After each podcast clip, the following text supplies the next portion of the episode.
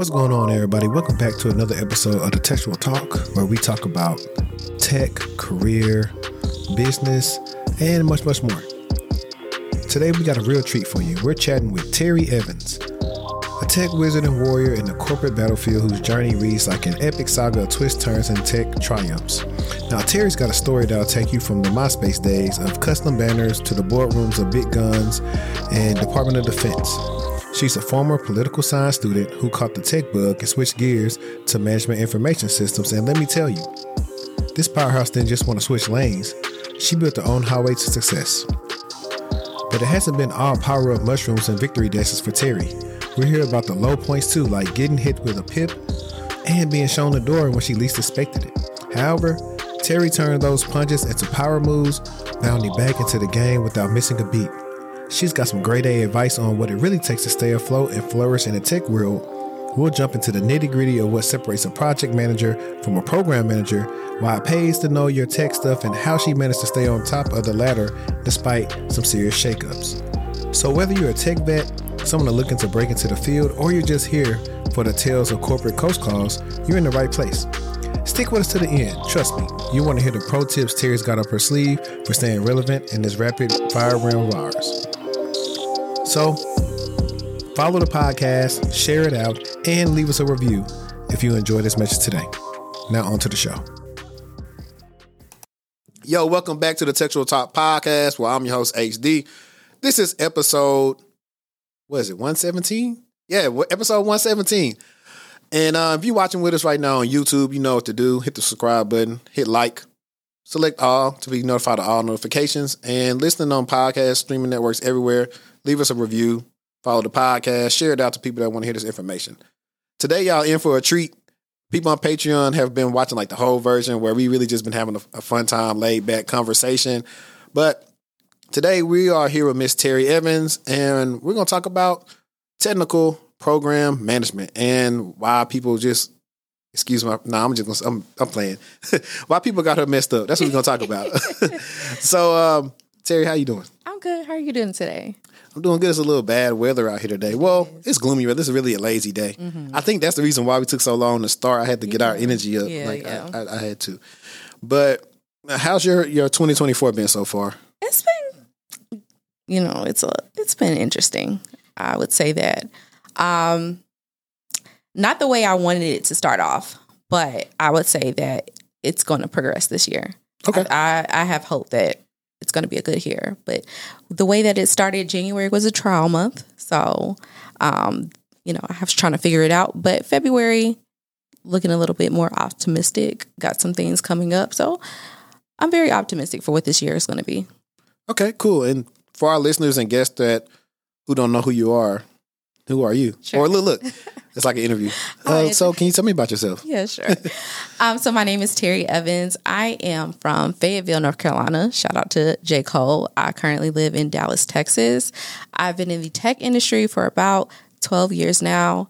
Um, I got my bachelor's from North Carolina A&T State University in Management Information Systems, and I am currently a technical program manager at a tech company dope. So we definitely got to get into a lot of stuff because we want to go into from a little bit, I guess, from like high school going into yeah college. Did you initially go major in MIS? No, I didn't. I didn't. So I originally was a political science major going into college. So originally, I always wanted to be a lawyer, and um, that was just the interest that I always wanted to go into. Um, but my tech interest, it really started when I was like 13, um, based on MySpace. So on MySpace, you know, if you were there during that time, it was really uh, website development. And from there, I really just wanted a cute layout on MySpace. Like I would start it off, I wanted to just design banners and was doing all that. And then I started to see like other people you know, take the comments off their page, take their profile page. I was like, I want to do that. and so I was like, okay. And I saw like in the back end there was some code there, and I was like, okay, what does this mean? And I'm like, I started to like play around with it. I was like, okay, this starts to this is making a little bit more sense. Like if I put hit this here, and then I really started getting deep into it, and then I taught myself HTML and CSS, and from there you would think, you know, you doing all that, you should go into tech. And my friends would be like, "Yeah, you're really good at this tech stuff. You should really get into it." And I'm like, "No, I'm I'm trying to be a lawyer. Like I'm I'm trying to be the next Claire Huxtable. like I'm trying to be a lawyer." And um, so I, that was just the interest that I went into because really, just growing up, I never saw anyone in tech. The my perspective of what tech looked like was Geek Squad at Best Buy, and so I was like, I don't want to work at Best Buy, so I don't want to go into tech because what looked like success to me in the black community was being a lawyer, being a doctor. And so being those, I was like, yeah, I to be successful, I can't do this tech thing. This is just a hobby. So um, no, I, I don't want to do that. So I went off to college, political science major. And I want to say six to eight weeks into that major, I had an intro to poli sci class. And I was in that class and I was like, this is not for me. I'm like, I I don't have the the passion that a lot of people in this class have. Like we were come to class and people would talk about we're going to start a protest and all these things, and I'm like, I I don't have any interest in that. Um, um, something happened with our transit system in the city that I went to college in.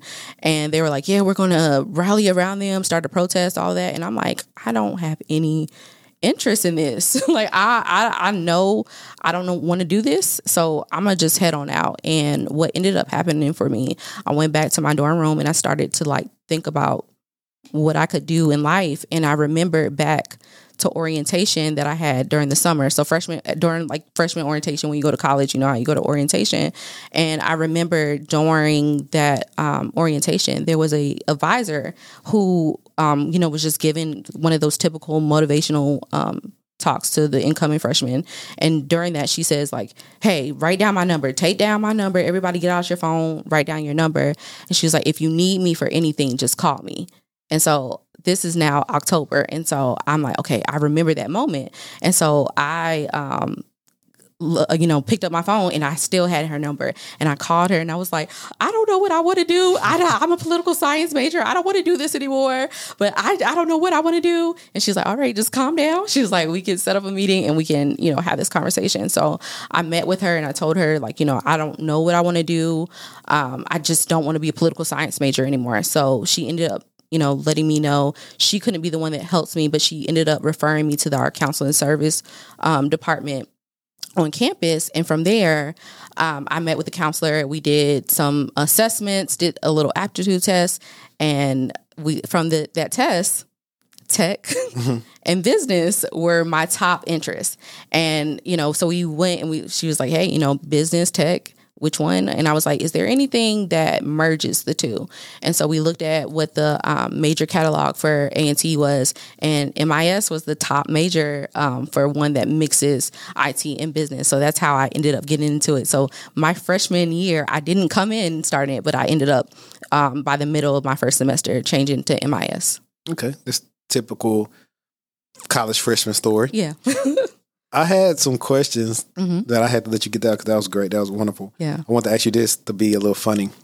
If we're going to go back to MySpace, mm-hmm.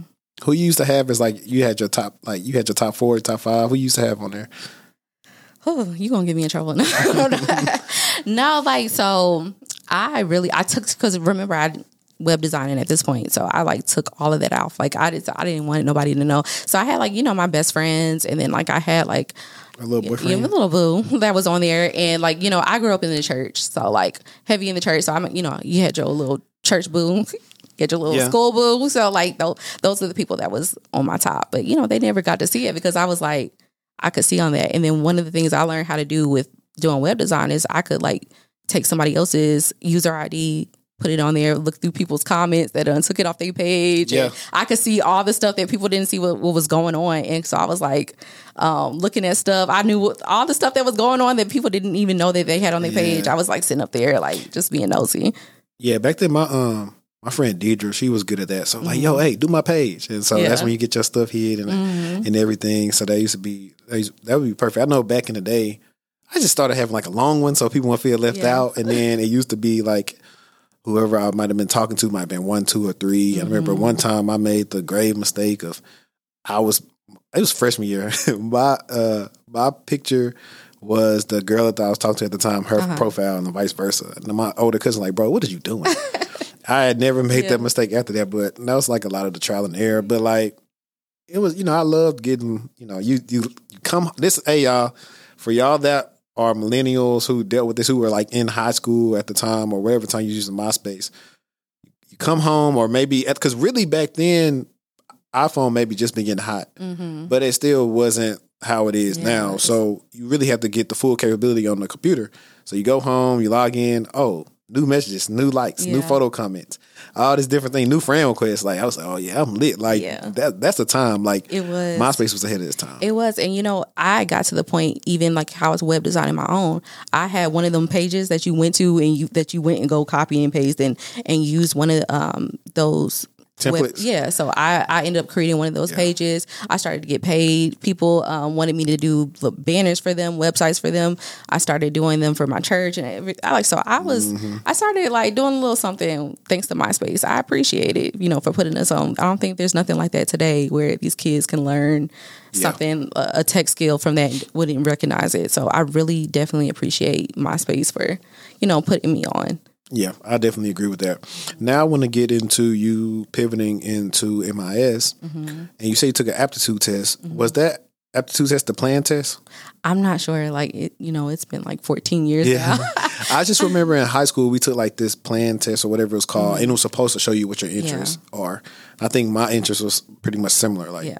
working with your hands, doing something with technology or something else. And um, well, actually, I think I BS the test to be honest. You know what? And that's why I really don't like those tests because I am very analytical. So it's very easy to manipulate them tests that you can, you know, kind of calculate what they're actually looking for and what their what the answer will be. So I remember taking a test like that in high school where it was like but I feel like I manipulated it to to say that I was going to be a lawyer Yeah, because I wanted to be a lawyer. So I'm Right. like, the questions you asking me about law, I'm I'm going to make it the highest because I know that's going to tell me that I wanted to be a lawyer. But I think with the test that I took um, with the counselor's office, it was a little bit different because I couldn't do that. I couldn't manipulate it, and I I didn't want to because I was like very passionate about What you want to do for the rest right, of your life? Right, I'm like, I, I need to know what I'm doing. So I was like, okay, let me not try to manipulate this to be the answers that I want. Let me just answer it the correct ways and let's just figure it out at the end. And so that's what led it to us. I don't know distinctly what that exact test was because it's it's just been too long, but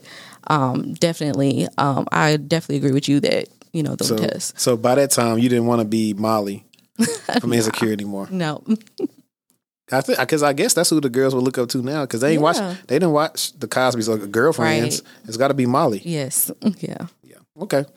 Cool. So in school, did you do any? I guess like because I I assume that MIS and CIS are very similar. Mhm. Besides, like I don't know what what I mean. I know it's a, a long time ago. What was that curriculum like for Yeah. MIS? So with MIS at A&T, I don't know uh, like if it's the same at other schools, but I would make the assumption it is. Um, MIS was a management degree Mhm. with a concentration in IS. So the curriculum really followed business management. Mhm. So a lot of my classes were accounting, stats, econ. That was the main portion of my um, curriculum was those classes. But um, one of the great things about being an MIS major, my advisor, um, she was over an organization called AITP, which is Association of IT Professionals. And with it um, being a club, she and her being my advisor, she will always advocate for joining that club. And with it being an IT club, even though it was hosted in the business school, a lot of IT, um, you know, CIS computer science majors will come join the club. So I had a lot of friends that would join um, the organization, and through that, having those connections with them. Like I had a friend, um, I really appreciate him. He was a he was a little bit older um, than me. I definitely have to connect you with him because he's just really great in in the way um, my journey has been in, in tech in general. But um, being connected to him, he was a little bit older. He had went to school previously, left, came back, and he was a um, CIS major. And with that, um, he was like, you know, hey, you know, you're not going to get all the technical skills that you need being an MIS major. So he was like, you know, your electives, come take your electives over here. He's like, take this mainframe class, take this networking class. So I would take on top of So the you business. took our classes. Yes. So I took, and then of course for MIS as well, just outside of that, we had like object oriented programming. So, Yeah. you know, I, we learned SQL, we learned Python, we learned Java. So we had our programming Oh, classes. see, you learned some good stuff. Yeah. Our only programming language we learned was Visual Basic. did uh Wow. did you have to take supply chain management? I did. I did. Hey, supply chain was probably one of the hardest classes I took. Really? It was interesting though. I enjoyed we had it. look the class was so hard, and I want to say, hopefully I can get uh, Jessica on here because I think I remember her dropping the class before we even took our first test. Mm. And uh, doctor, I think she was a doctor. Doctor Barreau said, if you do what I tell you to do in this class, you're gonna pass. Mm. And I think I ended up coming out there with a B. She used to tell us all the time, "Hey, if you don't know the answer to a, que- a, te- a question on a test, just mark C." Me and my friend Joey, we had stayed up, st- us and somebody else. We studied the whole night, and we got to the test like, I still don't know. I'm, I'm like, I'm marking C. I look back at him, I see marking C too. I'm like, I'm like, man, fool, that test was hard. I was like, man, who you tell? I ain't know nothing. Yeah. But I think we had like do some like group projects stuff like that. But that that class was hard. Um, one of the econs was really hard too. I took three Econ econs. was my worst. I did 101, 102, and monetary economics. I really like monetary Mm-hmm. economics. It, it put me on game about money. And um, my statistics class was hard, but not hard. Yeah. It's just because the professor was not American. Yeah. And so- them, them them accents that will get you in a class. You can pass and fail over accent. He looks like if Dexter from Dexter's uh, Laboratory was a real person. That's how he looks. And so he would always like all I remember from there is X bar. And he was like, hmm. so he was trying to say, hmm, see if we paying attention or Yeah. whatever. But that class, I mean, it was cool, but he didn't ever change the test. So everybody had the test. Yeah. Like literally, he caught a dude with the test and he still didn't fail him. He was just like, Wow. I had too much integrity. I wanted to learn how to do stuff, so I actually learned how Yeah. to do the stuff and still messed up on the test because I was just writing the wrong sign at the end of my problem. I was Yeah. working it out and everything, but that's what I was, I was like. Dang, I know I know this stuff, but I think I think that one and yeah, I think those might have been like the two hardest classes. And like you said, the CIS ones was um, database, networking. I took one of my electives that I had to take was like a forensics class. Mhm. I had a system analysis and design class. Am I missing one? That I uh, love systems and analysis. I honestly that's our I- capstone. that's what I um thought I was going to go into. That's the pathway I thought I was going to be like a a system, System analyst? analyst. Yeah, Me too. that's the way I thought I was going to go. Um, but course, life happens. But yeah. That or a database analyst, like because I enjoyed and you know going and That was fun. Yeah, we used to use uh. MySQL and stuff like that. Mm-hmm. The funny thing is, though, now that I think about that system analysis and design capstone class, I would say very much so would be like I would assume some of the stuff that you do now uh, a little bit, a little bit. because we were using um, Microsoft Project yeah, to keep up with the tasks that everybody had to do in the group. I would say, the, and you know, I don't know how if your system analyst uh, class was set up the same way, but the things that we did in that class for me, it was more so like what I see a BA doing. So a business analyst, we're taking the requirements, building out with, or or even a UX designer. Yeah. those are. I think we did all that because Yeah.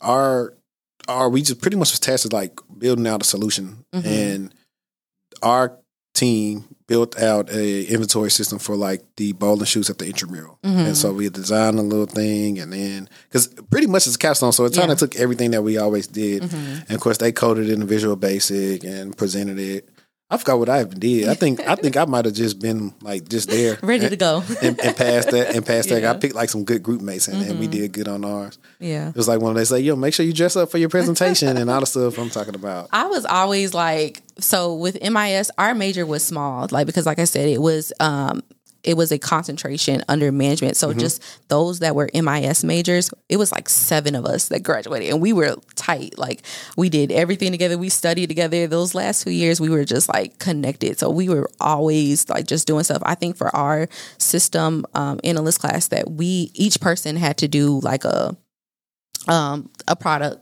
basically create a product, come up with the features and requirements, and um, so each individual person. So we didn't even get a chance to do a group project and and do that. So I had we had to individually um, put it together. But even with that, with us being small, like we still connected. Like, okay, your project is this. We are gonna work on that. Then we are gonna work on this. And so I really appreciate it being a, such a small major. Um, yeah, just definitely shout out to the, my people that I was working with. So, did you do any internships in college? I did. I did. So um, I did two internships, if we want to call the first one an internship. It was with um, my school. So I was an IT intern for the career service office. Okay. Um, the person that I mentioned about talking to uh, doing the mainframes classes and networking, he's the person that got me into that office, and it was really just a IT internship by name.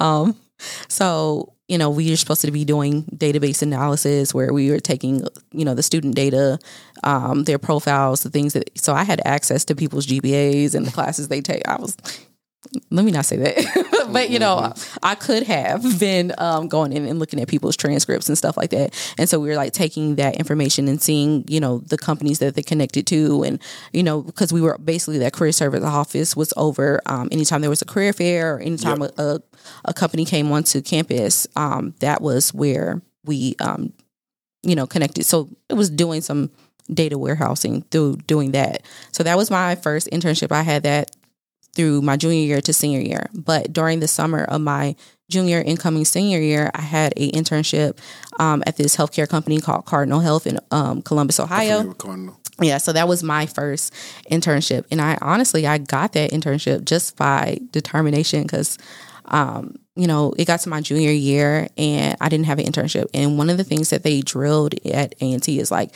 you need to leave the school with an internship or a co-op. Like it was like get one before you leave off this campus. Like please get an internship, and so I got to my um because I switched over my major, um my summer for my freshman year I was in summer school because I'm trying to Catch know, up. ca- catch it back up because maths for poli sci major is not the maths for business majors. So I had to like, you know, switch all of that. So my uh, freshman and sophomore years were concentrated on, you know, trying to catch back up. So getting into my junior year, I did not have an internship and I'm like, okay, I, I gotta, I gotta get on the ball. And so I went to the um, career fair. I didn't get no internships from there. like I didn't get nothing. Um, I ended up like I had an interview for USAA. They flew me out to San Antonio. Um, I got an interview for CVS, but nothing was like happening At for least me. you got interviews. Yeah, thank you. Um, but you know, from there, I think it got to like December of my junior year, so the end of freshman, I mean, first first semester junior year, and I'm like, I don't have no internship, and it's about to be the end for me. And so I went and I pulled the Fortune 500 list of companies. And I went down the entire 500 list and applied to every single company that had an IT internship. And so I ended up doing that. And then I got um, Cardinal Health called me and I interviewed there and I ended up getting an internship for them. Check you out though for being strategic. Yeah. At least they drilled it into you. Yeah. By the time I was like almost a, senior, that's when I tried, but it was late. I, I just had so much bad advice in school yeah. relevant to like getting internships. That's why I tell everybody, hey, time you step foot on campus, try to get an internship. Yeah, and and it's really that's why I appreciate the HBCU. I know people have their flack about you know the things that happen there. They don't have as much money or um, the facilities aren't up to date as the other um, PWIs. But really, the advice that was given from the beginning that I got there was you know pivotal to my my growth there. A lot of people, I think, just being in college, you know, you're excited about being there, and you may not you tune down those conversations, but that really perked my ear to be like. Hey, I, I let me listen to the people that are here, and they're really advocating for being a black professional um, in the work environment. So I really tapped into listening to the advice that I got there, and that really just helped me getting internships going and you know presenting um, certain type of ways.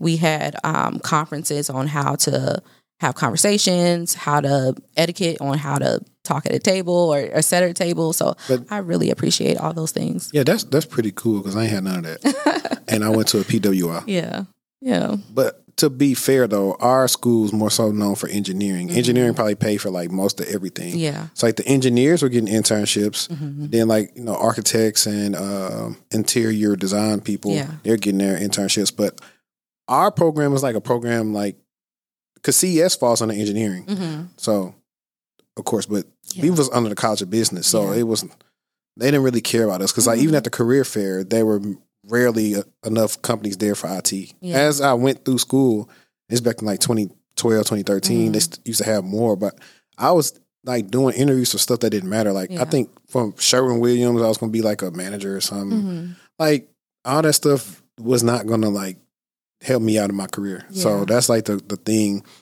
Eventually, I don't know. Maybe I may help them. Maybe I may not try to help them. It's like, what are y'all doing here? Yeah. I mean, it's it's was the same at A and T because A and T is the number one public HBCU for engineers. So a lot of the things are funded Mm-hmm. by the engineers, and so with bu- business being like the second um, priority at A and T, so we got a lot of things for the business school because accounting is huge at A and T as well. So we um, had a lot of companies that was like leveraging the uh, engineering and um, business schools. So I was able to, you know, use that to to get the access to that. But it's the same thing where it was like that funding was like engineers was like powering like, you know, if you want to engineer, you know, be an engineer major if you want uh, actual internships because people will complain every time when I actually did work in the career service office. It will be um, students that were seniors, you know, they were like art majors or fashion design or nursing, and they're like, "There's no internships for us, and I don't, you know, there's nothing we can do," and all those things. So it's like it's always people Yeah. that are not those STEM majors that you know complain about there not being a direction for them based on the school. Yeah, and that's a but they have to take a different approach. They, if you're going to do a, a major that's like n- not a major like where you can kind of probably like go get a corporate job or something, Mhm. you need to go try to network and find people that do that type of stuff Right. so they can plug you in. Hey, well, you need a portfolio, you need to do this, you need to do that. Mhm. Like this, is what you need to do. Yeah. If not, you're just going to be in school being broke. right? So Yeah. that's cool. Mhm. So. Did you get like a type of offer or anything from Cardinal Health, or you just did the internship and then you got your first job out of college? So I did. I did get an offer after. So I did um, my internship, did my presentation, and then they extended um, an offer to do a rotational program for three years after um, after graduating. So I was set coming back senior year. Like I I coasted during my senior year. I was like I'm all set. I got I came out. Um, I think I made sixty thousand um, coming out. So I was like I'm set. I'm making more than most people. Oh, you was rich college. back then. This was what? Yeah.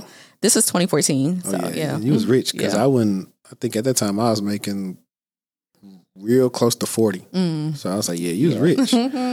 yeah. so what what roles did you rotate in in that program? So actually, I didn't finish the program. Um, so um, actually, I got fired from my first job. That was my first job out of college, and I got fired. So Did you get fired on your day off? I did not. but um, for me, for that, I got fired um, based off of corporate politics. I didn't even get fired for not doing my work or anything. Just it was more so not knowing how to navigate through corporate America. That's really got, what got me fired. So um, during my time there, um, you know, I moved um, living in Greensboro, North Carolina, and I moved to Columbus, Ohio. I'm the only one there. You know, I don't have any friends. I'm in a relationship. I was in a four year relationship um, during that time. So we are now long distance. I'm by myself. I'm out here and it, it's depressing. And um, I had a friend who I, I ended up getting him a job at Cardinal Health with me, but he was he was out in Chicago and Right. I was I was by myself and I was really depressed and that really took a toll on my mental health and I would show up doing the bare minimum. Like, you know, I would just do my job and go home. And my manager um, didn't like that, especially um, being an African American. In that, you know, where you see other, if there's a black person there, they're excelling. And um, when you're not excelling, you stand out. When you have all these black people that are there with you and they're doing just going over the top and doing that, and when you're not doing that, you're looked upon and you're like, okay, what's what's wrong with you? You're not doing the best.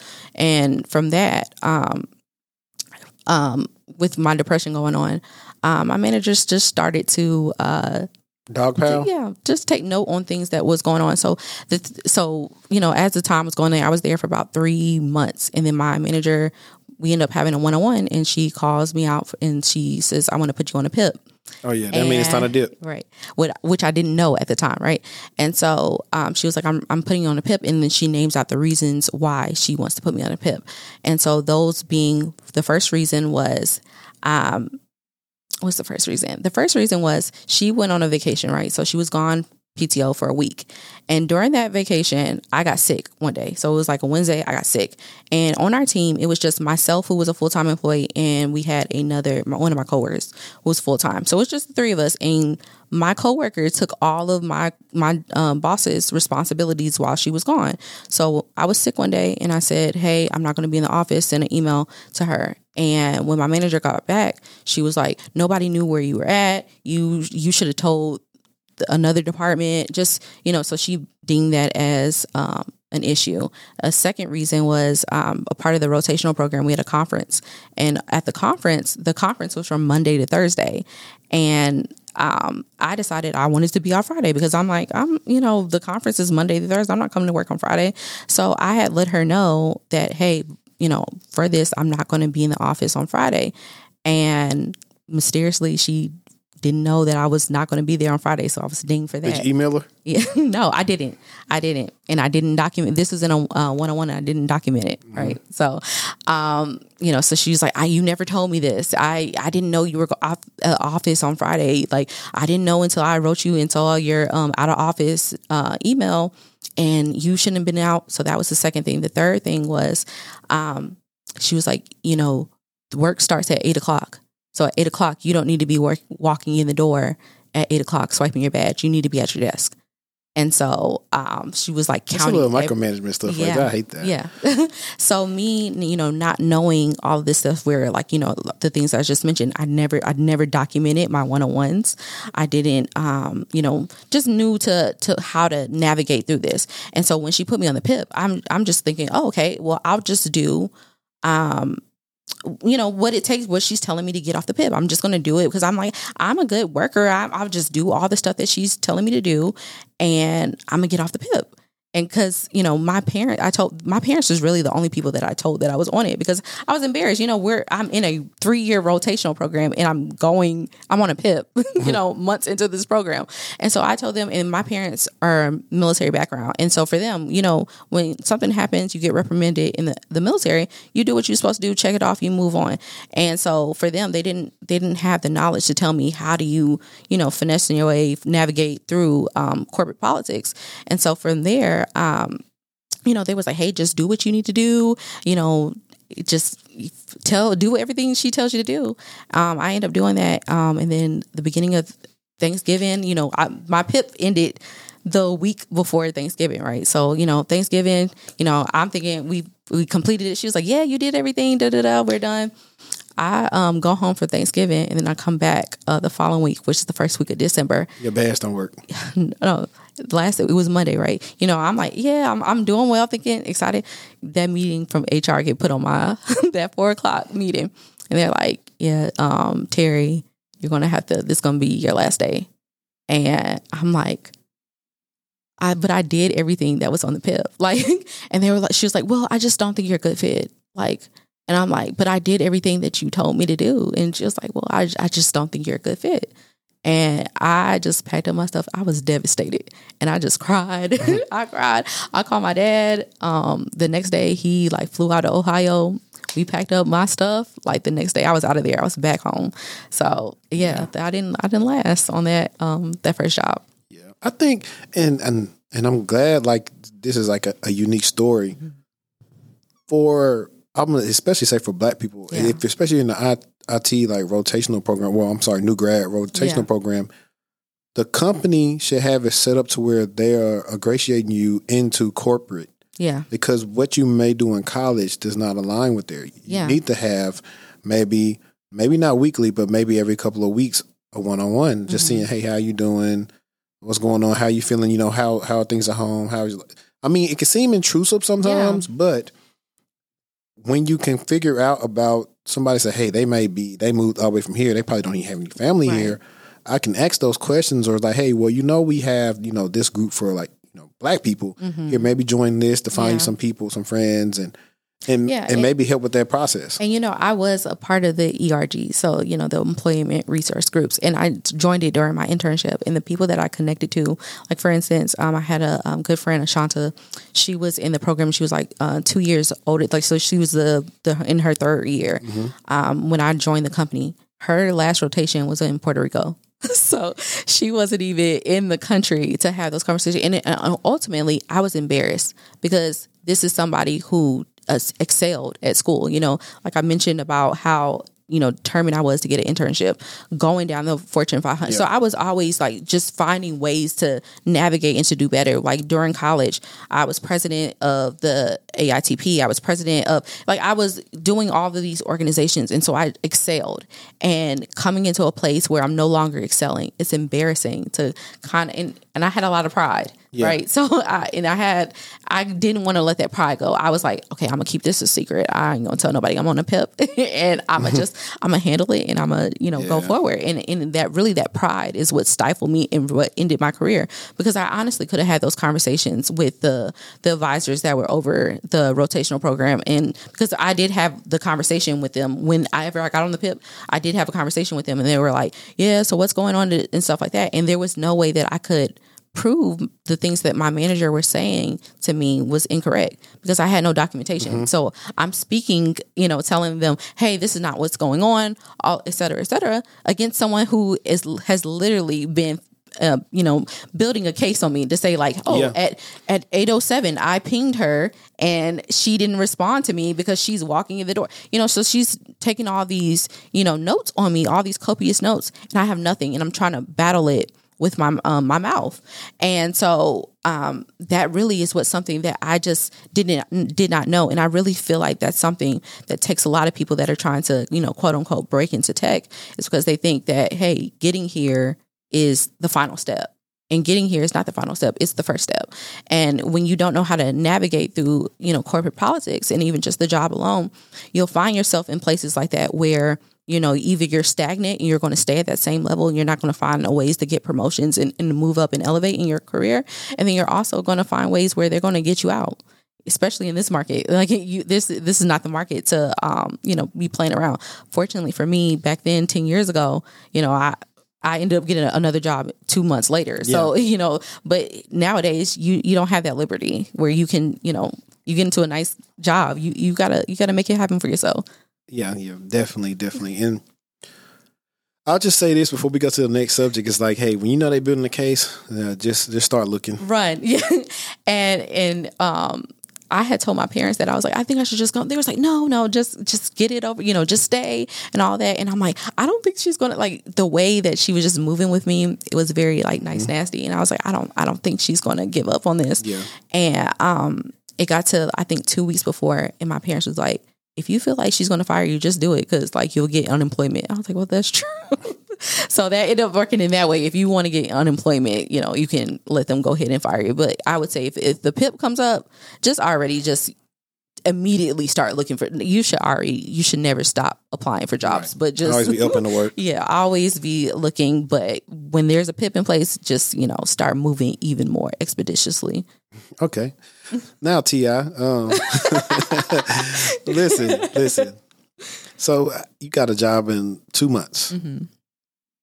That's a fast time. Yeah. But then again, it was a different time back there. I definitely Very do feel so. like it was a, a, shortage of skill set back then, mm-hmm. even more so. So, what was that role that you got in two months? So, that was my first project management job. So, and I really feel like that was like the grace of God because the way that that job was like literally 20 minutes from my parents' house, working with Northrop Grumman, which is, you know, okay. Big DeWitt's contractor. Good tick. yeah. So, like, you know, that was really God that, that that worked out for me. That it was like, but really, what stood out for them for that job, it was a um, a junior PM role.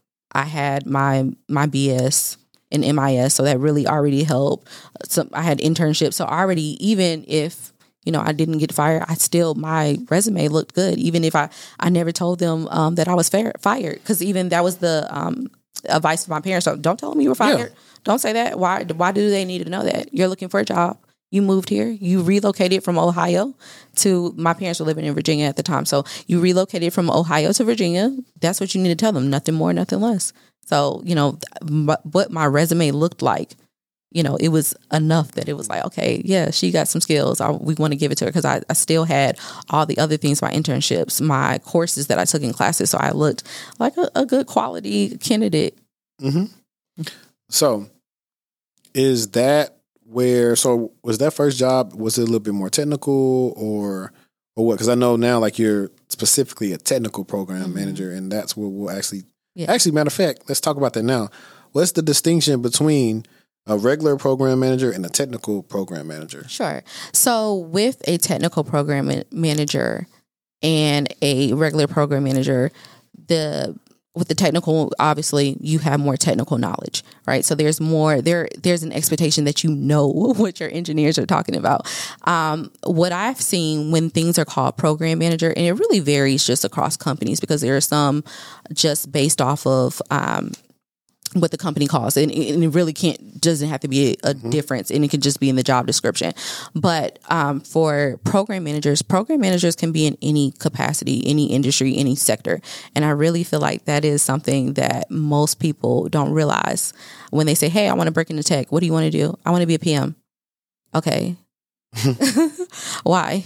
What do you want to work on like what what domain what domains do you want to work on? Like there's so much that happens there with being a pm like you can go be a pm in healthcare.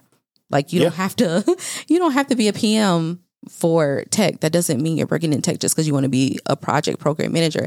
And i do want to tell that there is a difference between a project program and product manager because a lot of these com- uh, companies are starting to like convolute those roles together and people don't really understand the difference between the the three of those.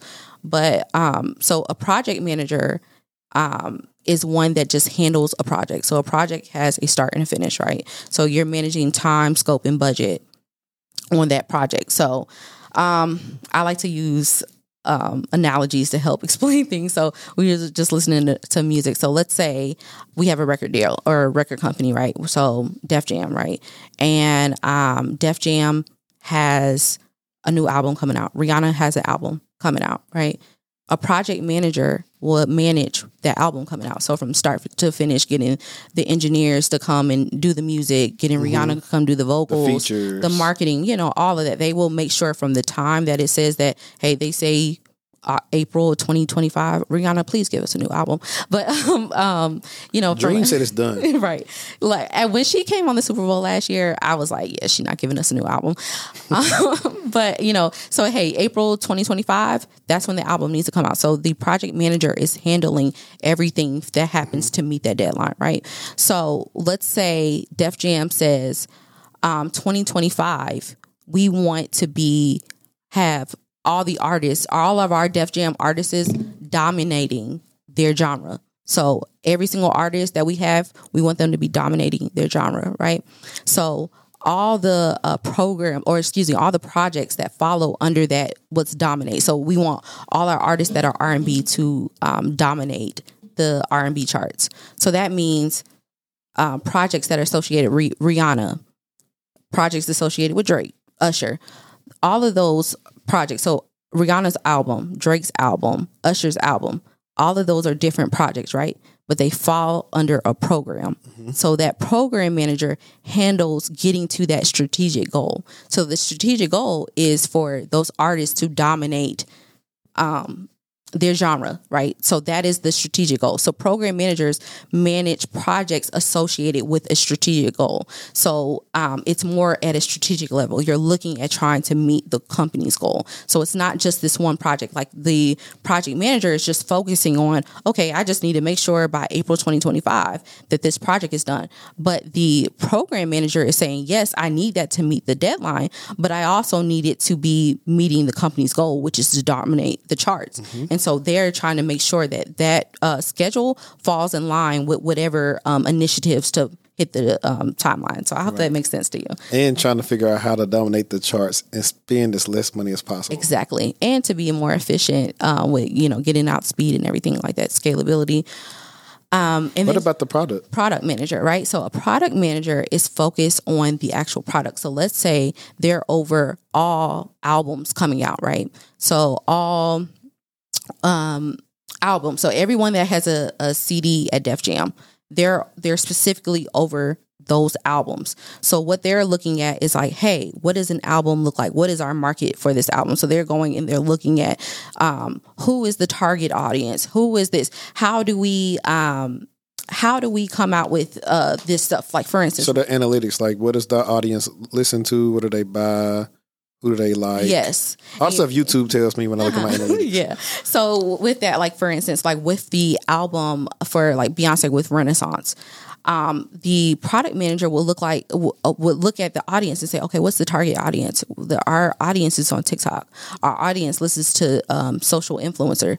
So let's send them a PR package. So they'll the feature would be looking at uh, a PR package, and that's how they're that's how they're you know increasing what that product is. The product is the album, so they're like, okay, yeah, let me. What are the features can till we get to improve and to increase the sales? That so they're focused on the item, which is the product. Got it. That makes a lot of sense because when you said that, I thought about Nicki Minaj going to uh, Casa Not. So trying Yeah. to make her appeal to that that Yeah. streaming audience. So okay, Yeah, cool. So that's Northrop Grumman. That would be the defense industry, correct? Yes, correct. So I know we can't talk about a lot of stuff there. Well, you know, and with Northrop Grumman, I didn't work on like the the government side. Okay. So I worked on more the state side. So um, the contract that I was under was working with the state agencies of Virginia. So we were contracted to handle the IT infrastructure for the state agency. So I don't really have, Okay, you know, some clearance. I, I can talk about the things where that I worked So on. do you have a clearance? I do not. And I'm so upset because I got laid off from Northrop Grumman. Um, from so I didn't get a chance to get my security clearance. I was on the list to get my secret clearance, and we got laid off. So uh, Northrop Grumman ended up cutting our contract. We they had a five year um, contract with the state agencies. Uh, with the state of Virginia, and they were not um, Performing well? we were not, of course. And then, you know, it, and it wasn't really that we weren't performing well. They just, you know, felt like another company um, could do it at a cheaper cost. So um, they ended up canceling the contract earlier. Um, fortunately for me, um, I had already felt like it was time for me to start going Mm-hmm. How somewhere. long were you there? I was there for three years. Okay, so now that took us from we was in We was- graduated in 2014. Uh-huh. So now it's 2017. Yes, 2018. So I graduated in 2014. I started at Northrop Grumman in 2015 because remember Okay. I got fired from my last Got job. And that's why you said Thanksgiving. So yeah, it should be a new year. Two months. You're right. Okay. Yep. Yeah. So okay. I started March uh, 2025. I mean 2025, 2015. Okay, Yep. cool. And so you got laid off. Mm-hmm. What part in 2018? Um, so we got laid off August of 2018. Okay, so I see you got laid off about like six months later than I did. I got laid off Mm-hmm. in like really. I was told I was going to be laid off in January of 2018, Uh huh. but they said it's going to start in May. Mm. I mean, I'm sorry. It's going to start in February. Yeah. So it started in February. So at that time, I'm in grad school, and it's like, oh, we just will pay off whatever bonus at 100. percent You'll get like an extra check and all this other stuff. I should have negotiated my Mm-hmm. my severance, but that's what earlier we were talking about, like different songs at different times Mm-hmm. around that time. It's like it took me a while to to find a job, another security job Wow. back then. It um. I don't know. It, like when it comes to layoffs, like I, I have clients I work with that have been laid off. Like it kind of just goes through waves to where like you're maybe just doing interviews and stuff like that, but eventually it gets to the point where now the offers start coming in. Because Yeah. like I have a client recently who he's uh his contract came to an end at the end of last year, and then so we were always interviewing towards last year and the beginning of this year, but then all the offers started coming, Yeah. and he got his big one. What was it like two weeks ago when we finally got the news that he's supposed to start next week? Mm, Yeah. But that's typically how it is in the layoff. So it's like sometimes you got to weather the storm, and it It- sucks. At that time, really I didn't have a family; it was just me, so yeah. it's it's much easier. Mhm. And I would say, like right now, like if you are somebody in tech or in corporate, just save for a layoff day instead of rainy day. Just save for a layoff.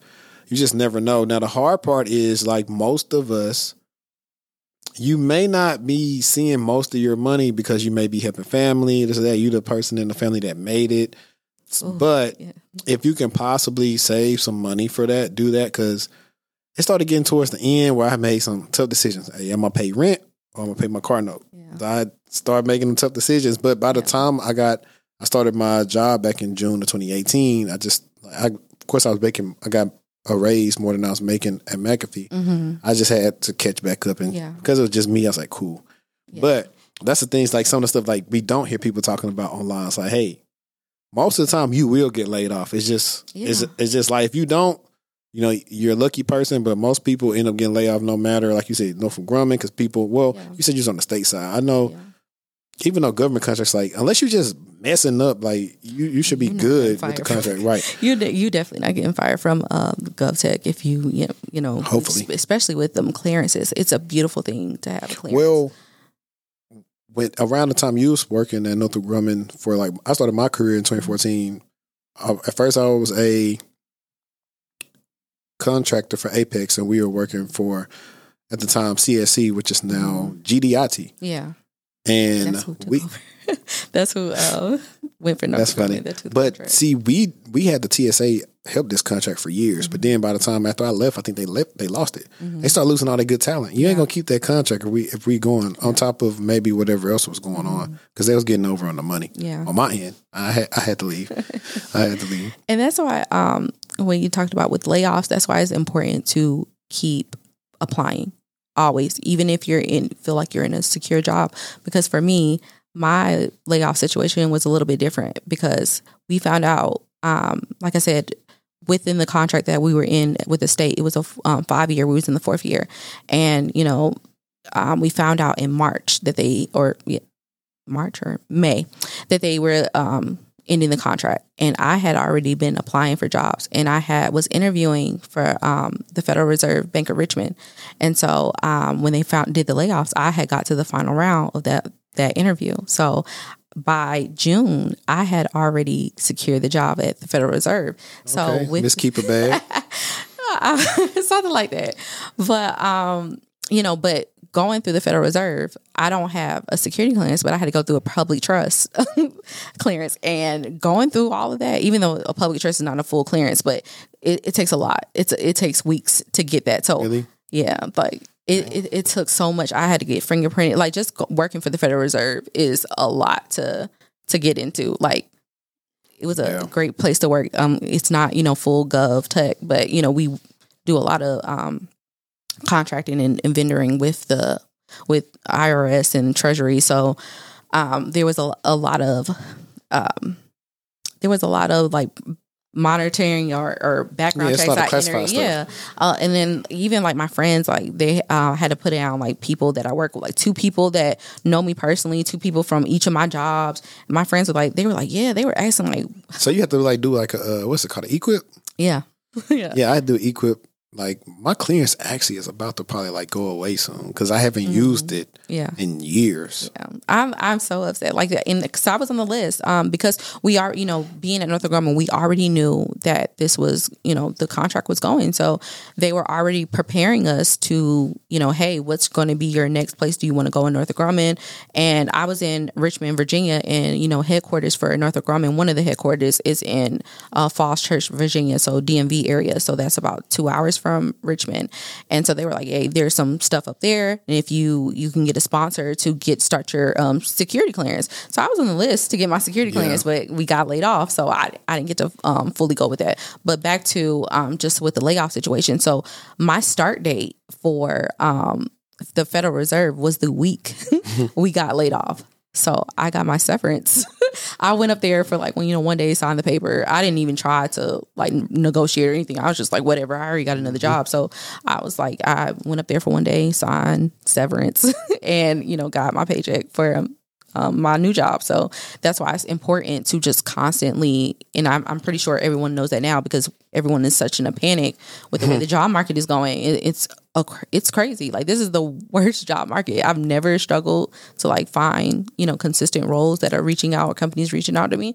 It's been a struggle all around. Yeah, we'll we'll definitely get into uh, some of that. Mm-hmm. And I was going to touch on your your stuff about the Federal Reserve Bank. Remind me of freaking working for Goldman Sachs. Yeah. Background check was like felt like a security clearance. yeah, like everything, write all this stuff down, this Mhm. down, and but then them it's like stricter than the government. They all in your biz. Oh, you can't buy this stock, or you can't do this or that. Yeah. Disclose.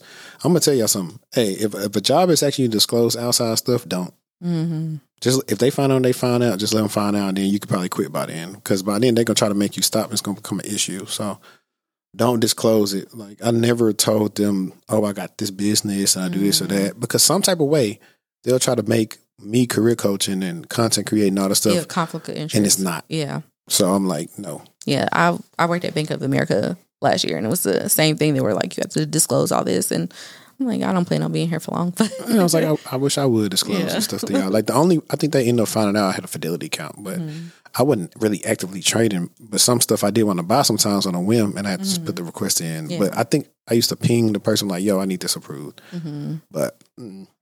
so Northrop Grumman is pretty much where you got into the infrastructure side. So is there a specific infrastructure that is your niche that you come into companies and work with? Yeah, so a lot of the um a lot of the projects that I work on is associated with build outs. So whether a company is building out a new facility, um, new data center, which is becoming a huge thing. That's really like because what companies my- going back on prem. Oh yeah. Oh yeah. And even just like with cloud computing, um, and, and AI as in general, like that has to be that data has to be hosted somewhere. And so Mhm. there's you know the need for data centers everywhere. When I say there's just so many data centers that even just here in Dallas, Yeah. there's so many data centers being built up, like Google, like Amazon. I see them all the time, like Yeah. through service now. Hey, this is the data center in, in Yeah. Dallas. and and I work at um one of the it's a smaller tech company, but it is a a um, prime data center provider, and business is starting to boom for my company. So um yeah, d- data center um, build outs are really what I my prime and baby is, but networking is another thing that I just always networking and firewall is just where you know I always landed in projects and I really just you know grabbed onto it, learned the technology, and just been just going through it. Cool. Before I ask you specifics about the networks and firewalls that you probably help um, build out and implement, Yeah. Let's give them this. What's a typical day like for you being a technical program manager that specializes in networks and data centers and everything else Yeah. infrastructure related? So a lot of meetings, a lot, a lot of meetings. Um, depending on the project, um, a lot of times, whether or not there are clear requirements um, for what is talked about, usually it is defining what we're actually working for. A lot of times, companies say, "Hey, I want something done," but they have no clue what they need. They don't have anything, and um, usually, depending on how um, mature a company is, they may have business analysts to help with that front end project to figure out what the requirements is. But a lot of times, the budget isn't there for that. So that usually the PM does that meeting with sponsors, meeting with your stakeholders, trying to figure out exactly what they're pinpoint exactly what they're looking for and what they're trying to do. So, hey, what are the dates that you're looking to? What are what's in scope? What are the resources that we're going to need? So that usually starts off the beginning of the project is trying to pinpoint exactly what we're needing to do. And so even if we're farther into the project and we're now building out what that looks like, what is different from a, you know, normal PM is whenever there are different um, tech documents that come out. Um, hey, this is the type of fiber that we need, or this is the um, type of cables. And I kind of could know based on just the knowledge of what I've been, I can kind of have those conversations with my engineers to say, hey, this is level one. This is, you know, I can have those conversations based on, you know, not based off of, um, what an uh, a typical program manager sometimes I don't know. And it, you know I'm fake it till I make it right?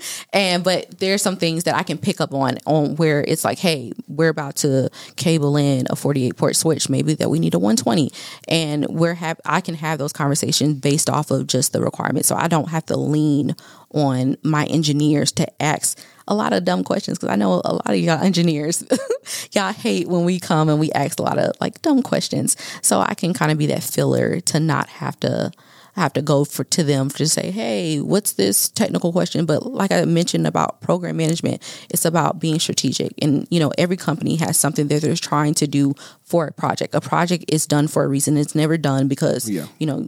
Hey, we just didn't want to do this. It's always something. Are we saving money? Is it going to make you know More money? time faster you know and all those things it's all about doing those things so when you don't have a person that has to rely on hey let me go ask this person let me come back to you and they can you know they have the knowledge themselves to be able to have those conversations it helps and that's what being a, a tpm helps with or even um, like i just mentioned where maybe we're building out we're doing some refreshes i do a lot of like end of hardware end of life um, projects that's really a big bulk of being an uh, infrastructure PM is that end of life migrations, all of those things. So when we start to have those conversations, and it's hey, um, we want this you know, this um, server is coming to the end of life. Do we want to put it in the cloud? Do we want to keep it on prem?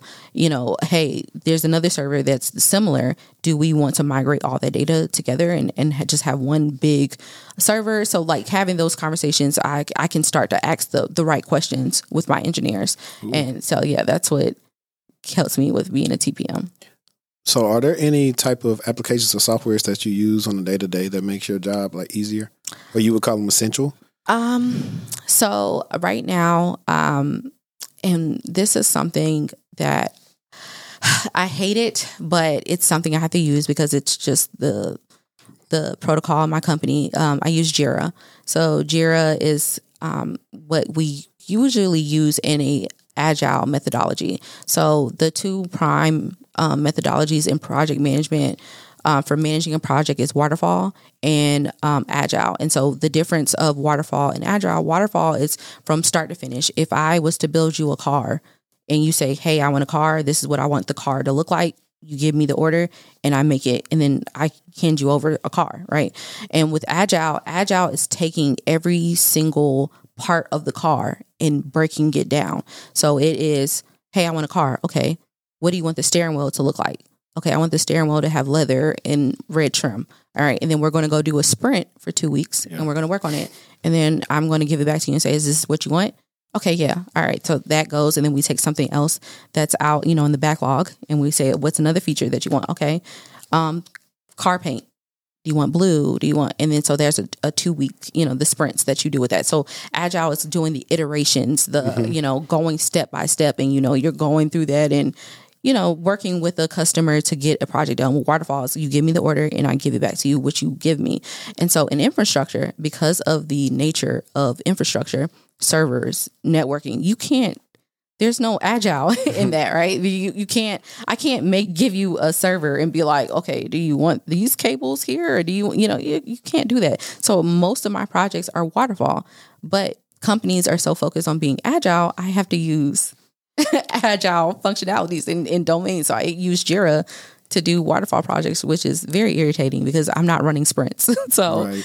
um, so um, Jira is one of the main um, ones that I use. My company, um, previous companies that we use Microsoft Project, which was big and huge, but um, my company we don't have a um, specific project scheduler that we use. Um, so I use Smartsheets, Excel.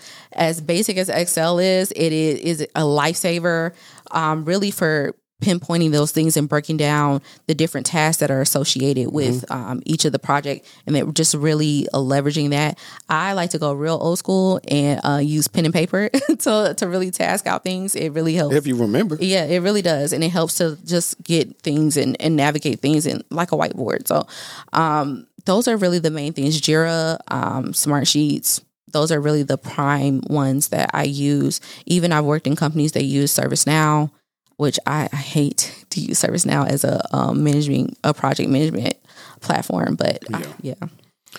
Funny enough that you said something about two week sprints. when I was at JP Morgan, my role was like, I was, I, I pretty much was kind of tasked of being like a the product manager of this product that they want to push out within my team, and then I also did a lot of um, assurance type of work. We worked on um, firewall rule violations for the different lines of business mm-hmm. in the mm-hmm. company, and we're trying to see like why you violating or why it's not fixed. Right. anyway, the whole year I was doing the sprints. I had before that I used Jira, but it wasn't an agile way. I come from security threat ops, incident response.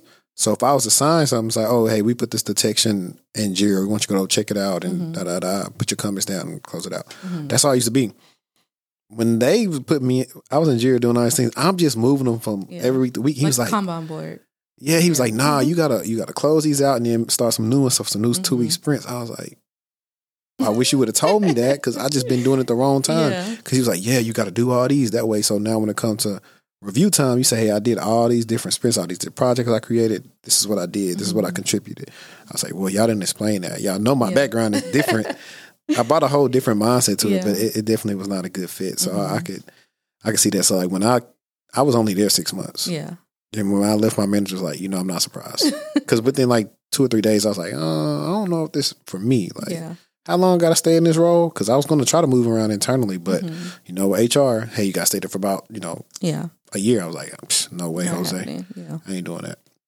But something I was thinking about the whole time where you was talking, where the Scrum fit in with y'all jobs? Because I'm very confused at what is a what do they even do? I am laughing because I have a PM group chat, and I literally just a couple of days ago, someone was like, "How's all the Scrum Masters do it?" Because it is something that I feel like in the industry is coming on. Well, like you don't see too many jobs hiring for Scrum Masters, and so Scrum Masters fall under Agile. So it's a job where when you're running the sprints, that is the person that is you know, every day you're ha- when, during sprints, you'll have your da- daily stand ups.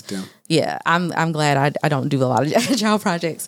Um, but during those daily sprints, you have someone that is there that's kind of like um, the person that's you're telling what obstacles you're facing, and they're they're working to get whatever obstacles you're facing within those sprints, and you know, m- piling through that. So that usually is what happens with the scrum master. But it's it's a job that I'm feeling It's fading Basi- away. yeah, but just based off of the strategic na- nature of jobs where they're looking to save and cut costs, they're like, oh, the product owner can do that, or the project manager can do that. I don't need a, a another person that Not can do that, this. I mean, for me, even in like my own business, I use Otter AI when I'm doing consultations. Yeah. So Otter's the, all the highlights, all the links I sent, all that, and it's Mhm. sending it to them after the meeting. yeah, That's cheap. yeah.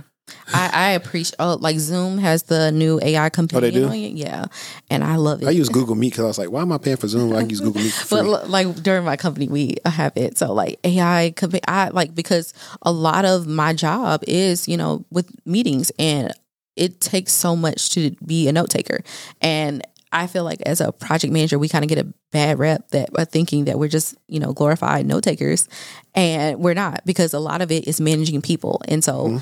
With AI, because I hear a lot like, "Oh, are you scared that um, you know AI is going to take over project management?" Absolutely not, because it is a job that it's about managing people. Yeah, and It's- AI can't interact with people. like that. exactly. And but see, here's the thing too. But a lot of companies, there's so much red tape depending on what industry you're in.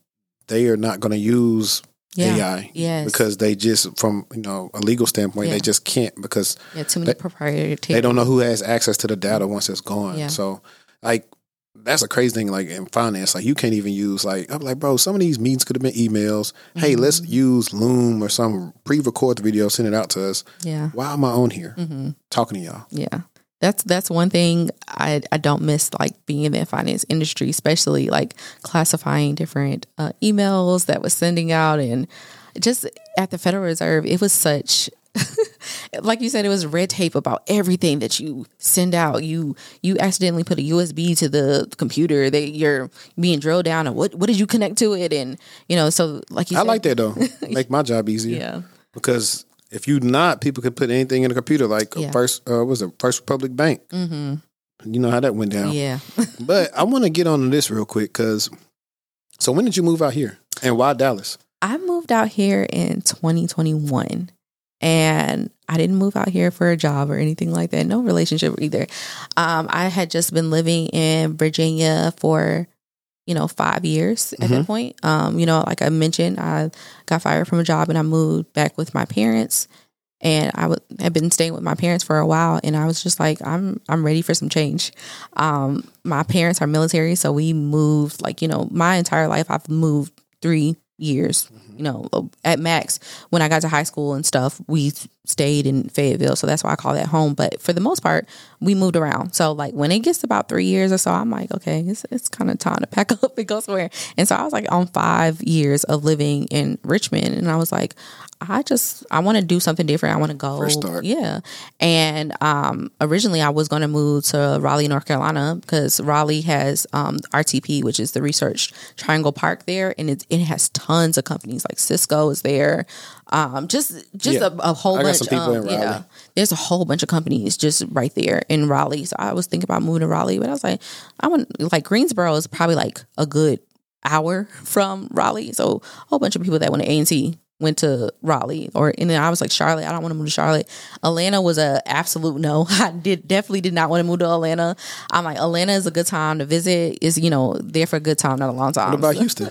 so that was another thing. So um so I'm X'd out Atlanta. DC was another one. I was like, no, because I was. It's keeping up with the Joneses in in, Yeah. in DC, and I was like, I heard it's very like elitist. Like, oh, what do you do? Uh, yes. who you work for? Uh huh. It very much so. And then also, I hated the traffic in DC. Every time I would go to DC, because Richmond's only two hours from DC, so I was like, I hated the traffic, and it got more snow than Richmond. So I was like, I didn't want to be stuck in the snow. Um, and so I was like, Texas sounds nice. I was like, Texas sounds real nice, and I was like. Dallas, Dallas sounds like somewhere I could live. And I was like, but Houston also sounds like somewhere I can live. And I was like, Houston's a little bit fast. I don't know if I could handle Houston. I was like, nah, I think I Houston actually slower. yeah, I was thinking that it was fast because I was like, I when I think of Houston, I think of a, it's like a baby Atlanta. So I was like, I was like, maybe maybe Houston. So like I started applying for jobs in Houston. Like nothing was open. Like no doors was opening.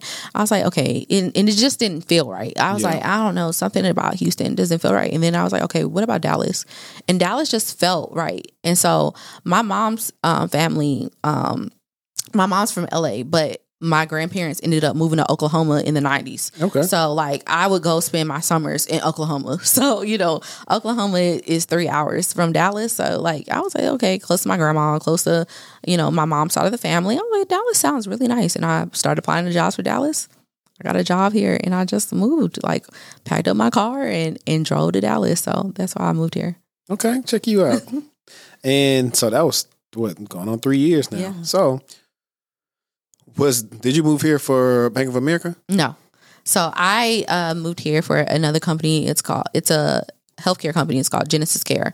Um, I think, they, I think I heard them before. Seen them on Indeed. Yeah, they're um uh, oncology, so they're a network of um cancer um cancer doctor uh patient I'm saying patients oncology clinic. So um that's what I ended up moving here for because they originally um I was remote um, when I started that position um and then they had um they had uh um thought about moving putting a headquarters in Dallas. So um I believe like 2023, they were expe- anticipating after COVID to um, build out a headquarters here. So I was like, okay, I'm I'm already going to move to Dallas, so that's going to work out. Um, but I was remote for that job, so that's why I originally um, got the job and moved out here. So you stay there, then you go to. So did, when you got here, did you just figure like it went right? So you're just trying to find a company that's the right fit. hmm Yeah, I was, I just went for, and then from me going from the Federal Reserve, because ultimately, um, I could have just went to the Federal Reserve of Dallas,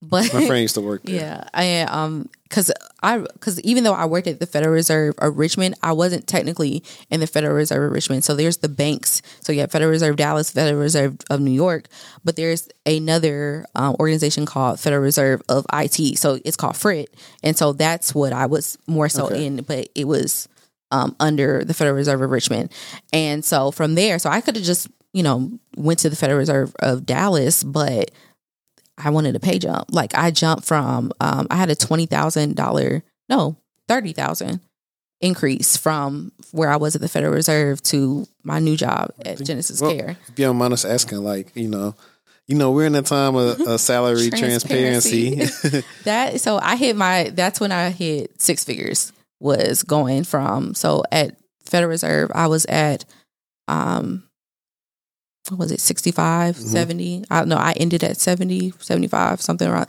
I I was at 70 so I was at 70 and then um when I started I 105 was what I started at being at Genesis Care nice, nice. Look, look, realistic stories, people. yeah Realistic stories. Yeah, and, and I was um, at that point. So now, you know, I started at um, and how I said I um, my first job I started at sixty k, but when I got fired, um, you know, I was willing to take anything because I was, you know, I was embarrassed. I was I needed a job, and I went down to fifty. So you know, I Ah, took a cut yeah. just you know because I needed a job, and so I went from fifty um, at Northrop Grumman, which Northrop Grumman I had. I feel like the defense industry and pay there they they they really don't want to pay, and that was They don't. they that was one of the the most jobs I had the most work. Like it was so much work. And I'm like, for what y'all are paying, for what I know now, I'm like, for what y'all were paying, it's Yeah. it's ridiculous. Yeah, my friend works at LHM and drives to Fort Worth every day, and they don't want to pay, and he's getting underpaid because he like do the job of like a team of like four or five would do. Yeah. Yeah. I had somebody, um, they um I know somebody that just got an offer for Lockheed and um for what he was going for, he said the offer and I was like, I'm not surprised because I'm like Northrop Grumman is their competitor and they don't want to pay. So I'm like, I'm not surprised they don't want to pay you because they they don't pay in the defense industry. So like I love uh, Simone B's um, content because I didn't even know. Like I kind of xed out going to GovTech because I was like I know what Northrop Grumman's paying. I'm like there's no way you're getting paid this way. So I love her content that she gives an you know insight and how to navigate through that. Yeah. Um, Hopefully she she stopped through. She's supposed to be in Dallas sometime. So like, Awesome, dope. who knows? Who knows what we got cooking up? Yeah, that's awesome. Yeah, so with that, just you know, I I ended up dropping salaries to you know get another job, and I think uh, you know people are so much on this chase to get six figures that they don't realize, hey, maybe I need to take something a little bit smaller. It may start off at sixty, start off at seventy, and you know, and make your way up. I didn't start at hundred k. I didn't come into this. It took me years. You know, I was basically seven seven years into this before I reached six figures. So Same. I think I really started consistently hitting it in about 2019. Yeah, about 2019 Yeah. to 2020. So really p- pandemic time. mhm. But no, I've, I've done it. I've, I've taken a handsome haircut to go into a role that I like. When I left JP Morgan to the other place. yeah. So I, I definitely understand that. I was strategic about that, though, in ways of how I got my compensation to be what I needed it to be, Yeah. as well as other things I do to offset whatever I need to pay for. So a lot of people probably aren't doing that. But I always say, like, if you don't have no kids or nothing, I like I tell my clients all the time, if you, if if the offer can pay your bills and you need the experience, take the offer. Yeah. It, it's okay. Mhm. You ain't it, only keep up with yourself. Like I ain't worried about keeping up with nobody. I'm not a, a flashy individual. Nobody knows me for that type of content. I have you like if you got to just have a job to just take some. Money is better than zero. Yeah. Yeah. And and definitely um in this market, you definitely want to have the skills to set you apart. And if going to a job that pays a little less but gives you the experience you need, that that's more valuable because that sets you apart. And I think a lot of people, especially because of social media, are chasing um are chasing money and not realizing that that's no longer going to set fit in where the market is. This is the employer market, and um, you have to do what it takes to stand out. Exactly. Let me see if I can find it. Because my girl, uh, I don't know if you're familiar with Shatora Mills on TikTok. Um, I think that I, th- I'm not sure. Thank you. I cannot find her. She's always putting people on game. Is it- she like light skinned? Um, I had literally just seen one of her videos yesterday. Um, okay, look, here she go. This is a good one. Let's listen to this. And I'm This job market is tearing a lot of people Yeah, up, and it's because of decisions they made. So I'm going to explain. Let's talk about it. One of the biggest things that happened was we all understood that for some reason, people who were willing to leave their employers and go after new opportunities were more likely to increase their income. When we look at their income, it will always outperform those who stayed at a company for a long period of time.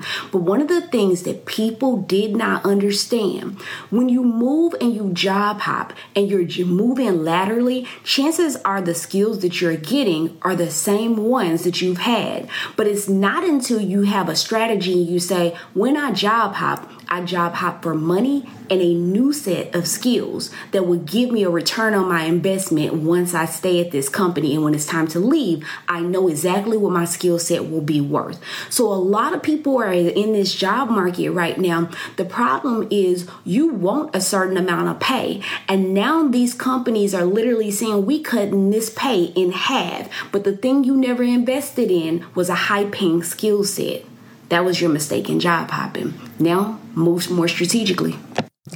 This yeah, That's definitely facts. I, I, yeah, I started following her yesterday. I seen another video she did.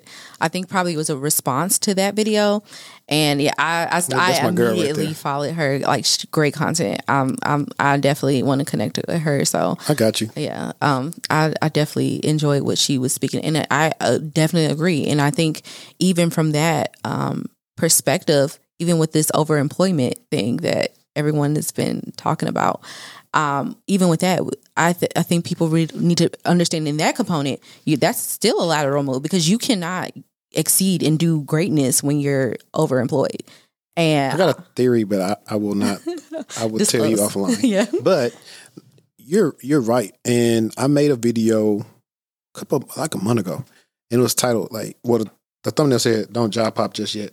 Yeah, and I was talking about the same thing. How you're job hopping to the same job, you're getting paid more, but your skills are not increasing. Mm-hmm. Whereas that person, and I was talking about myself, where the job that I landed after I laid off, I stayed there almost four years. Yeah.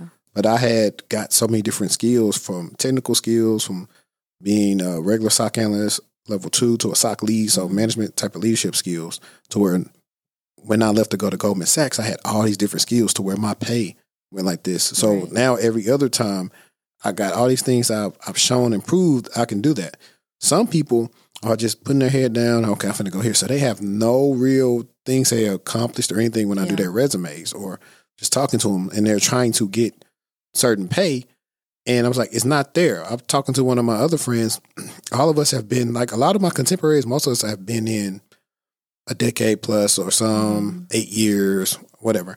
And we're telling people, hey, a lot of y'all who are trying to be remote, it's actually kind of reserved now for people who got high skill sets yeah, now. Absolutely. Or like, of course, sometimes some of it is industry based where, hey, they want you to be hybrid. But for mm-hmm. most part, you're not gonna see that because that's what me and my, my friend was talking about at work at Lockheed. He was like, man, how you you been working remote for what? I was like, I've been here long enough to where, hey, I could be remote. Yeah. And, and, it, and it's the same for with PM roles that like I mentioned with um, now with um, TPM roles because I do want to I think I don't think I was clear about with a PM and a TPM that you know you can be a project manager in any industry so construction yeah. healthcare all of those things and um, you know just going to go get a PMP or anything like that is not going to make you marketable. Do you have a PMP? I do. I do. Okay. And, don't they check like that your PMP is valid and real?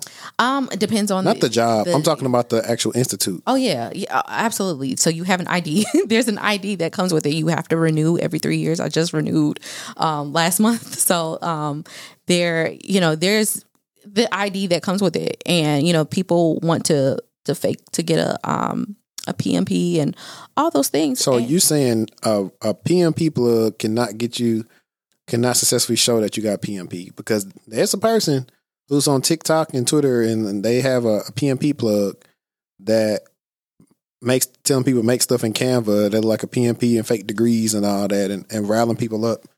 I mean, you can just go to PMI and if they really wanted to verify just like going to saying you went to a, a certain college they yeah. can go call those institutions and, and figure that out.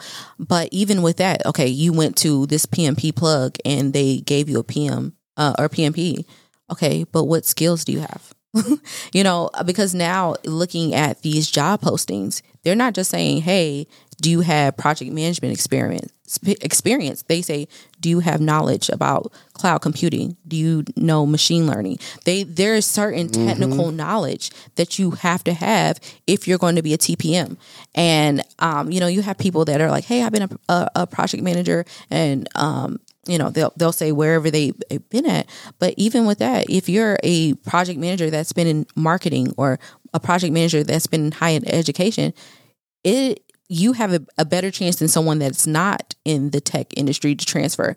But it's still it's a competitive yep. market that you're less likely to get someone that has the technical backing you know that has experience that understands each domains that understands different uh, devices that understand you know that there's different capacities in um, in IT that they know. So that is just as important being a TPM than it is just the PMP. So there's people that's going for these PMPs because they hear people, hey, what's the easiest way to break into tech and be in a non-technical role, which is being a Scrum Master or being a, a PM, and that's not going to save you in this market. Yeah. And I've also seen a trend too of people like, and I would say, what was this, 20, end of 2022? I had just finished interviewing at Microsoft Mm-hmm. For a role, but then another Microsoft recruiter reached out to me for actual technical program or project manager type of role Uh-huh. or whatever. And I think it was around like some type of security stuff. So, Mm-hmm. in, like you're right, like they would, which I had no experience doing it, but I think if I was interested, I probably could do it based off of skill set. skill set and things I do. It's like so many things I realize the, sk- the skills that I've gained outside of work that I've did with this, Yeah. like marketing, reaching out. Hey, what I want to do. I've had to work with producers and editors on my mm-hmm. LinkedIn course, or Yeah. deliverables, like all those different things. I really built another skill set I could go market myself for if I ever have Yeah. to. And now, honestly, for these companies, for TPMs, they are rather they would rather take an engineer becoming a PM than just you know some Joe Smo trying to become a PM because they understand that engineer you can teach the soft skills, right? Yeah. But those hard skills, you know, Yeah, that- and it, exactly- it takes time to learn that, And I can know if you BSing me or not. right? Yeah, Like who you kidding? I, I already I know how long something takes. exactly. Don't play me. Like just just get it done. hmm and, and that's it'll be that. Yeah. And and that's where um you know, I, I think with people with these non technical versus technical roles, you know, when I tell people that I'm, I'm a PM, it's like, oh, you don't do anything, you don't know anything. And I'm like, but I have a IT, you know, I go through my background and um, they're like, oh, you actually, because just because I hate it when people say, like, oh, I'm a PM, I'm a, person in tech and they they say I work for this company which the only thing that makes them technical is It's the company. the, the company and it's like no you are in marketing you are in HR you are you're you know the, and that's where people are getting the the miscon, uh, misconstrued about a PM is that they don't realize that these are different industries just because you're a PM doesn't make you in tech being a IT PM makes you in tech Mm, I like that hot take. I might have that for the intro. but I think that's one of the things, right? We were talking about earlier how people messed up the game with going to get massage, I'm going to get a latte, Yeah. and all this other stuff. The content that don't even really work anymore on Yeah. TikTok. They are attracted to that lifestyle, so that's why they are thinking non-technical roles are so easy. And I'm like, Yeah. if these people are going to pay you one hundred fifty thousand dollars, one hundred sixty thousand dollars, you don't think they don't want you to work? yeah You don't find that suspicious? you don't find that suspicious? Like that's what they that's what they think. They Yeah. think that okay, I'm gonna get all this and I'm, I'm gonna do three out two hours of work and that's it. And a lot of people have not earned that right yeah to do that. And that's another thing she talks about people that have like knowledge based uh, jobs or task based roles. yeah That that's just ludicrous. Like that's what like I know I sound like I'm saying that's why, that's why, but I'm just thinking through my head. You, you'll see LinkedIn, and you'll see, you know, of course, like you'll have roles that may be non-technical or they're they're getting laid off. There's a mix of both. There are a mix of good people getting laid off, then there's a mix of people that just aren't performing that's Yeah. getting laid off. I've noticed that maybe a lot of the people who just got in pandemic got laid off Mhm.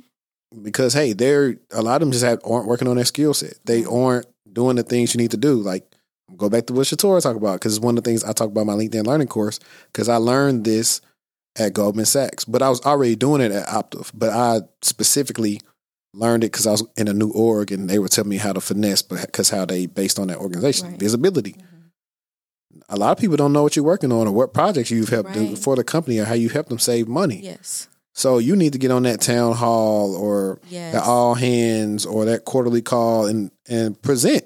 Yeah, and and that's that strategic component that I was, um, you know, speaking about earlier. Is that you you have to know what your what your value is for the company. You can't just go in and say, "Oh, I'm pen testing," or "Oh, I'm," you know, just Yeah. uh, you- you're just doing the job. You're checking it off, but you don't even know how you have the the value for that. And that's why even for me, um, when it comes to me being a TPM, I'm yeah, I have my PMP, but that's not the only certifications that I'm I'm going for. Like right now, I'm studying for the AWS cloud computing because I'm getting deeper and deeper into having technical knowledge because I can't just I can't stand out if I'm Yeah. just a PM that okay, I can manage projects great.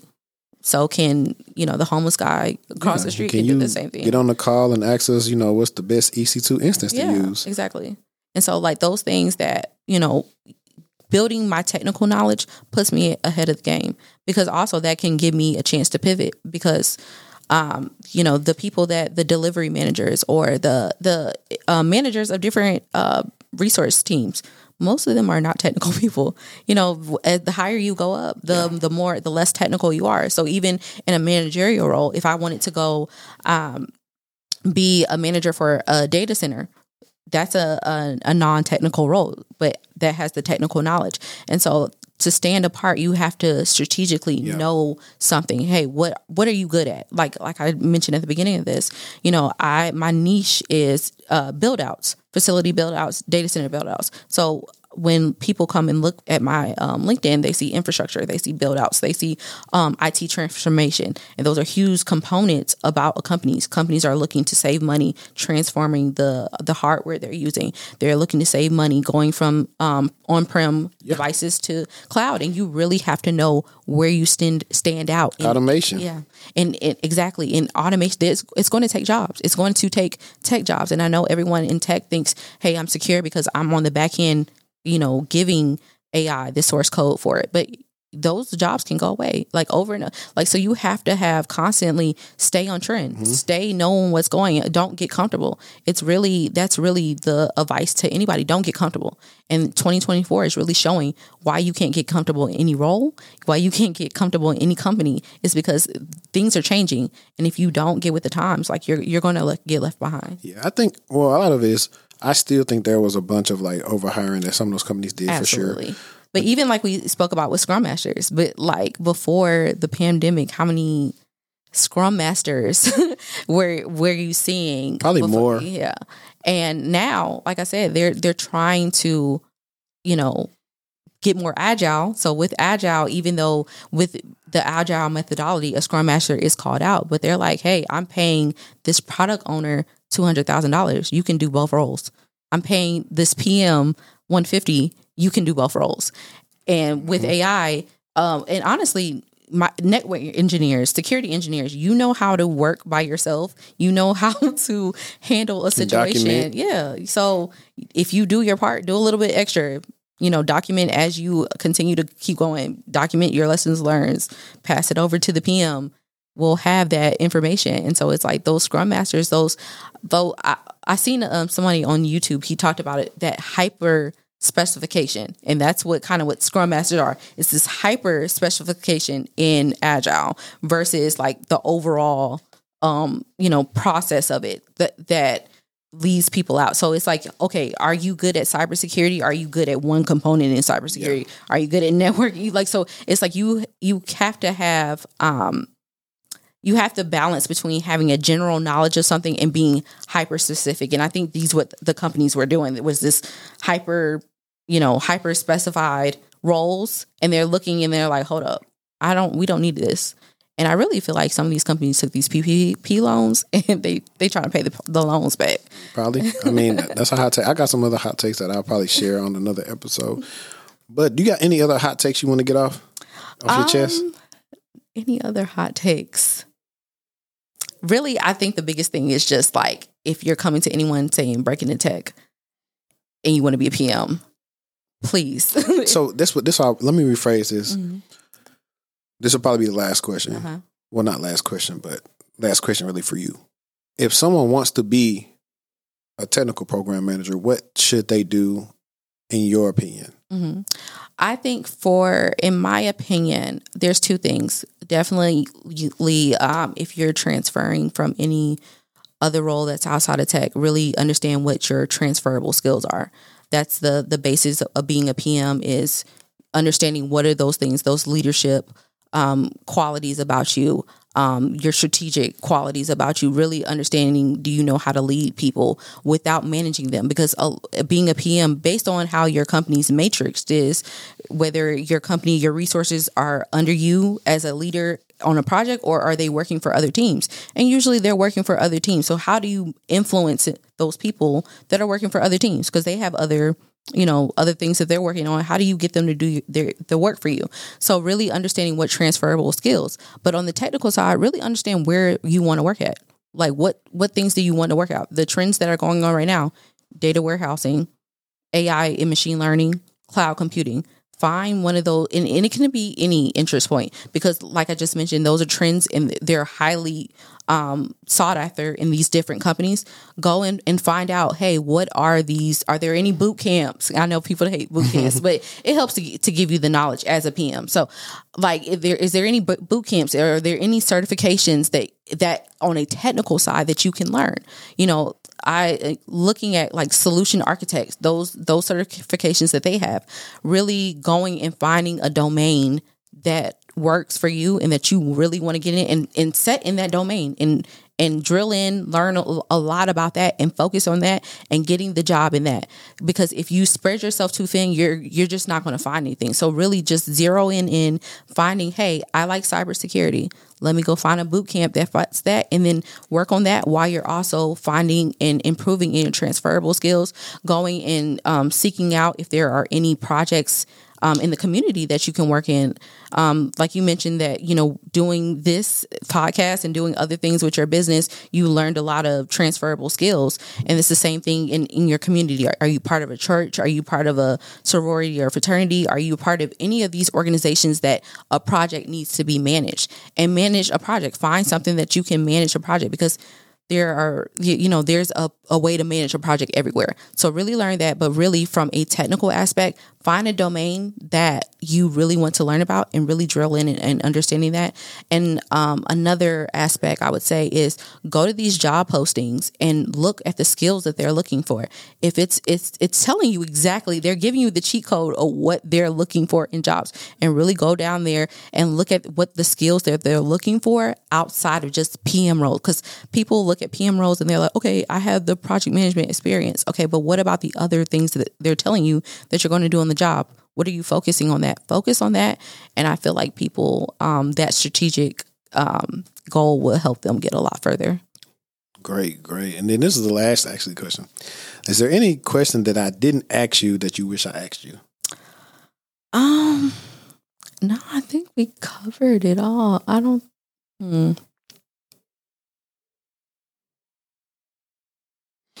I'm gonna ask a funny one though. Um, so I presume that you are single. I am. All right, fellas, if y'all in the area, because I get a lot of people in Dallas that watch this. And my last guest then found him a little boo from off the show. Okay. So hey, look, she said she's single. Y'all, y'all come correct. How do they keep in? How do they follow you online? Um, you can find me on LinkedIn, um, Terri T E R R I Evans E V A N S. So just find me on LinkedIn. I am I guess my DMs are open on LinkedIn. Listen, just connect with her, send her a note, say, "Hey, I seen you on the podcast," yeah. and, and, we'll we'll go yeah. from there. But uh, I appreciate y'all for tapping in with us. Y'all know what to do. Subscribe to the Patreon. She mentioned boot camps. Check out Level Up in Tech if you want to get into the cloud. You know the link will be in the description as always. And like, you can donate, whatever you want to do. But I appreciate y'all. And until next time, let's stay textual and we out. Peace. Bye.